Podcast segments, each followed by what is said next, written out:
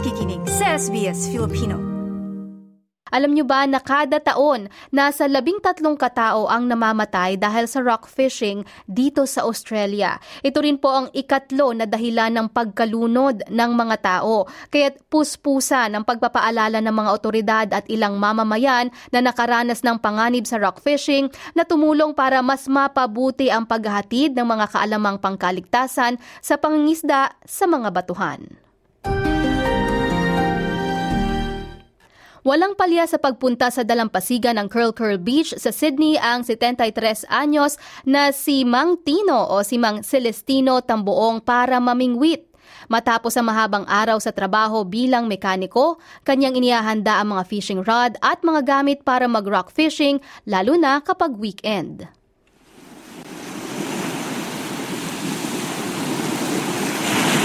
Ako trabaho ko, nahirapan ako, diretso lang ako dito.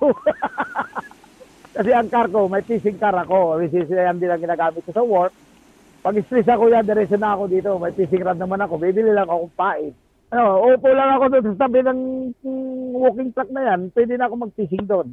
Ayan ang buhay mo, yung makita ko ocean. Nawawala ang problema.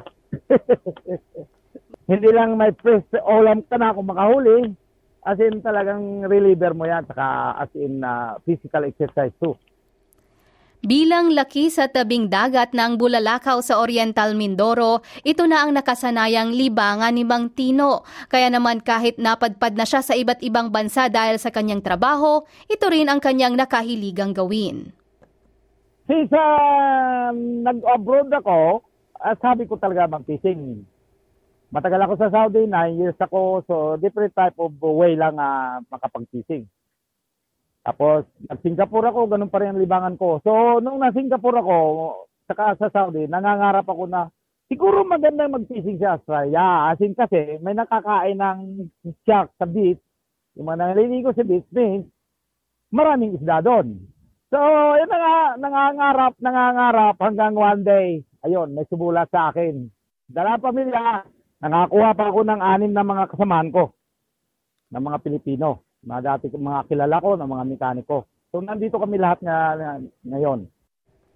At kasama ang mga kaibigan, linggo-linggo, iba't ibang klase ng isda ang kanilang nahuhuli at naipamimigay. Madalas, nagiging kompetisyon din ang sukat ng mga isdang nabibingwit. Oh, at saka ang pagpipising kasi dito, hindi lang iisang, kumbaga, different fish target, different uh, uh, type of uh, way of fishing. Pwedeng mag-target ng malaki, eh, laging malaki ang tinatarget ko. Number one is uh, kingfish. Lagi nandito yan. So, minsan-minsan nakakauli kami ng tuna. Oh, pero once in a while lang ang tuna. Almost, ang pinaka-the best ko rito sa kingfish is 1.42 cm, which is about 1.5 uh, meter.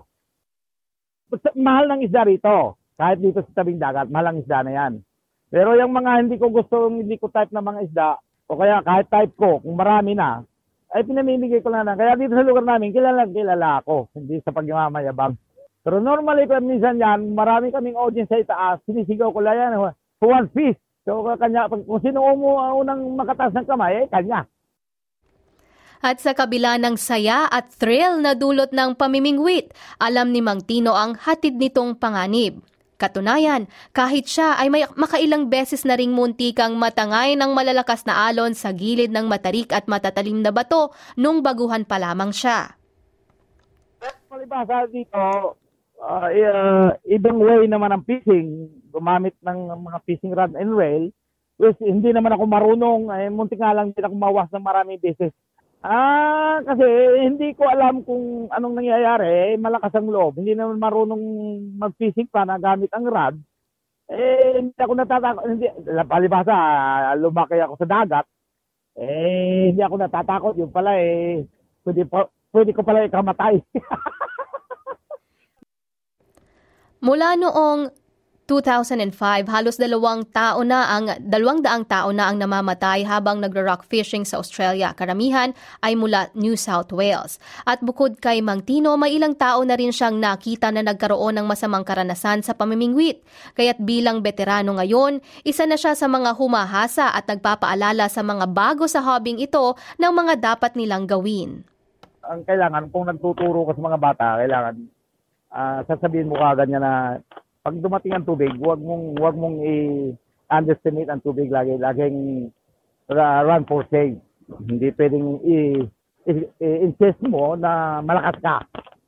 Last month, meron ditong dalawa na sabi ko sa'yo, nagba-blackfish yung kiwi sa pain. Kung nakinig lang sana sila sa akin, eh, may time pa para tumakbo.